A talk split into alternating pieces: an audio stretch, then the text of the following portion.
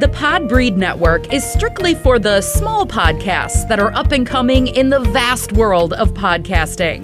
Podbreed is made up of many diverse podcasts coming together to achieve the same goal of being the best damn podcast network on the planet.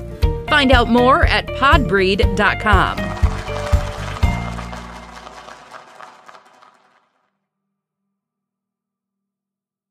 There are over 2 million podcasts, but how many of those can massage the mind, elevate the senses, take you to another plateau? Allow me to introduce you to Drea's Point of View, the 10 minute or less podcast that brings you observations and experiences from her perspective.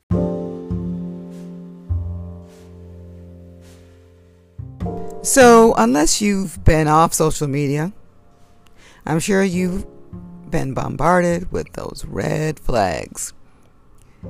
Anyone who can see knows what they are and what to avoid in a relationship.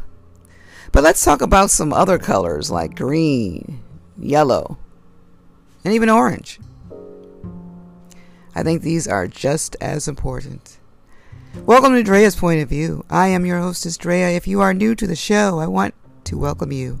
And if you are a seasoned listener, then welcome back.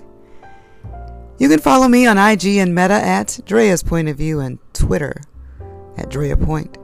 Please hit that subscribe button so that you can get that bi weekly dose of Drea. So, what are green flags? They are the healthy signs that you can continue or even start a relationship.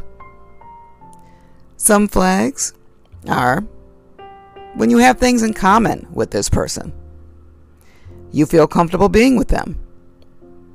You have a willingness to be open to a different perspective. You honor your word. You feel heard. The more you know about them, the more comfortable you feel about dating them. The other person strives for humility and desires to serve others. In a relationship, there are some green flags. You keep eye contact. It helps with the connection because you're focused on each other rather than being distracted. They're not only focused on the physical part of you. This person sees a future with you, so they include you in long term plans. Now, on to the yellow flags. They can be negotiable, like, say, music. Some people have different tastes in music or different sports teams. You can respect each other's tastes with the yellow flags. You also may lack physical attraction initially. You struggle with communication. Yellow flags usually come up early in a relationship. There are also orange flags, which can be a deal breaker. This is when someone struggles with modesty, money, or anger. Orange flags tend to get into the control category. Let's say you like rival sports teams, or one of you likes Christian music and the other secular, and you try and tell the other not to play said music or wear that team's paraphernalia. Orange flags can also be hiding things from your partner, like if you like to drink and they don't, so you're sneaking alcohol house. So, whenever you revolve your life around the other person or make their needs a priority, that's considered an orange flag. The difference between a red flag and an orange flag is a boundary may be crossed where, as with a red flag, it has already been crossed. I hope that you got something out of this episode to help you in your pursuit, and I wish you well in what you seek.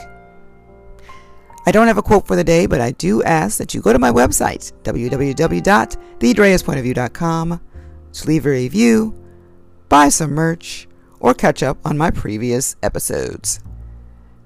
Thank you for listening. Now it's your turn. Subscribe to Drea's Point of View and leave a review on your favorite platform.